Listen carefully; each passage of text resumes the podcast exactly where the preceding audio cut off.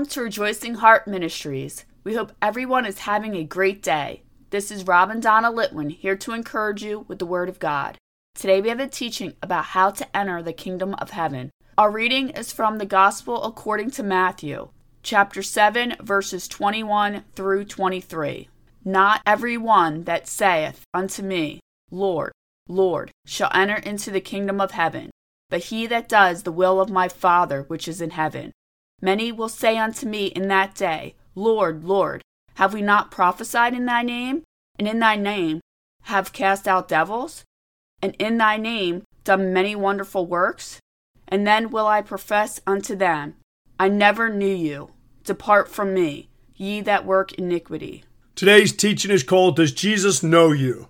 These verses were written by the Apostle Matthew, quoting Jesus explaining that many people who think they are going to be in heaven will not be in heaven because they are not truthfully accepting of Jesus in their heart. This is explained in 1 Samuel chapter 16 verse 7 where it says, "But the Lord said unto Samuel, look not on his countenance or on the height of his stature, because I have refused him. For the Lord sees not as a man sees, for a man looks on the outward appearance, but the Lord looks on the heart." God is not looking at your appearance or your performance. He is looking inside your heart to see what you actually believe. In your heart is where you receive Jesus as Lord and Savior. This is why Romans chapter 10 verse 9 says that if thou shalt confess with thy mouth the Lord Jesus and shalt believe in thine heart that God has raised him from the dead, thou shalt be saved. You must not only confess Jesus as Lord and Savior, but you must believe it in your heart to be saved. When you truly confess Jesus as Lord and Savior and believe it in your heart, corresponding actions will always follow those beliefs. Now, in the first verse of our reading, Jesus told his disciples that not everyone that says Lord unto Jesus will enter into the kingdom of God. Understand what Jesus is saying here. If you just say Jesus is Lord, you're not guaranteed to be saved. Jesus continued in the same verse to say that only the people that do the will of his Father will enter into the kingdom of heaven.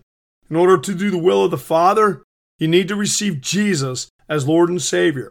God's will for everyone is to realize that you need a Savior because it does not matter what you do. You cannot save yourself by what you do. So you need to accept Jesus as your personal Lord and Savior.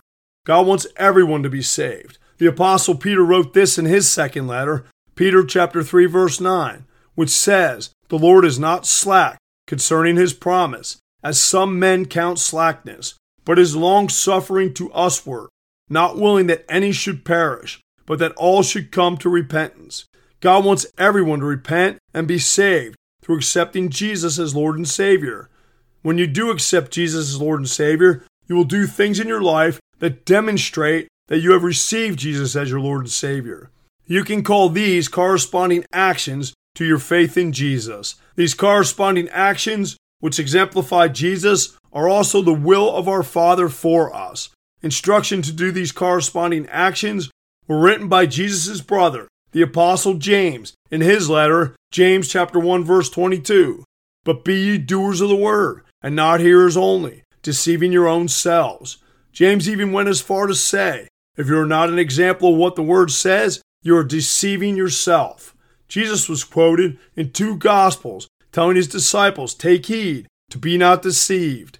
Today, many Christians do not realize that they are poor examples of Jesus because they are deceived.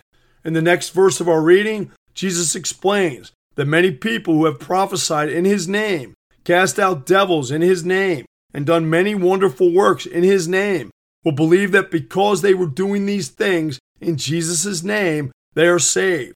Philippians chapter 2 verse 9 says, Jesus' name is the name above every name. If people use the name of Jesus, it will work for them because of the power in the name. But that does not mean they have received Jesus as Lord and Savior. Our reading concludes by confirming that these people used Jesus' name, but they never received him as Lord and Savior. Jesus declared that these people that he referred to as workers of iniquity should depart from him because he never knew them. This clearly tells you that many people use the name of Jesus and even confess Jesus as Lord and Savior, but truthfully do not believe it in their heart. If you are a born again believer and you have confessed Jesus as your Lord and Savior, you should be noticeably different in a good way than people that profess to be agnostics or atheists. When you allow Jesus to flow through you, you should see the fruit of the Holy Spirit from Galatians chapter 5 verse 22 flowing out of you in your life, which include love, joy, peace, long-suffering or patience, gentleness, goodness, faith, meekness or humility, and temperance or self-control. Of course, you as a Christian will not be perfect in everything you do. That is why you need Jesus. But through the Holy Spirit in you, you will always be naturally striving to be a good example of Jesus. When you naturally strive to be a good example of Jesus, you automatically exercise the fruit of the Spirit because it is in you. If you're a professed Christian and not being a good example of Jesus, you probably need to reevaluate your own salvation because you have the potential to hear that Jesus never knew you. Depart from me, you worker of iniquity. If this is you, or you are not sure where you stand at this point in your salvation, you can repent right now to make it right. This requires a serious commitment on your part. The Apostle Paul explained this commitment and process in his letter to the Romans, chapter 12, verses 1 and 2. I beseech you, therefore, brethren, by the mercies of God, that you present your bodies a living sacrifice, holy, acceptable unto God, which is your reasonable service. And be not conformed to this world, but be ye transformed by the renewing of your mind, that ye may prove what is that good and acceptable and perfect will of God. Paul said you must commit to God by surrendering to Him and by changing the way you think, by going away from the way the world thinks. You can change right now. Start by confessing Jesus as your Lord and Savior and believe in your heart that Jesus died and rose again for your salvation.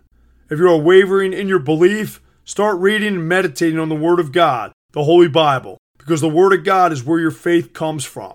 The Apostle Paul wrote about how you receive faith in Romans chapter 10 verse 17. So then faith comes by hearing, and hearing by the Word of God. Doing these things with true commitment and sincerity will confirm your entering into heaven. Thank you, Jesus. Father, thank you for providing us everything we need to enter into your kingdom. Help us to commit to you and stay faithful in our relationship with you so you know us well. In Jesus' holy name, amen. Thank you for listening to Rejoicing Heart today. If this teaching has blessed you, please consider becoming a monthly partner to help us increase the ways we are proclaiming the Word of God. This is easy to do. Just visit our website at rejoicingheart.net. We thank you for your support. We leave you with more encouragement from the apostle Paul from Philippians chapter 4 verse 4. Rejoice in the Lord always, and again I say rejoice.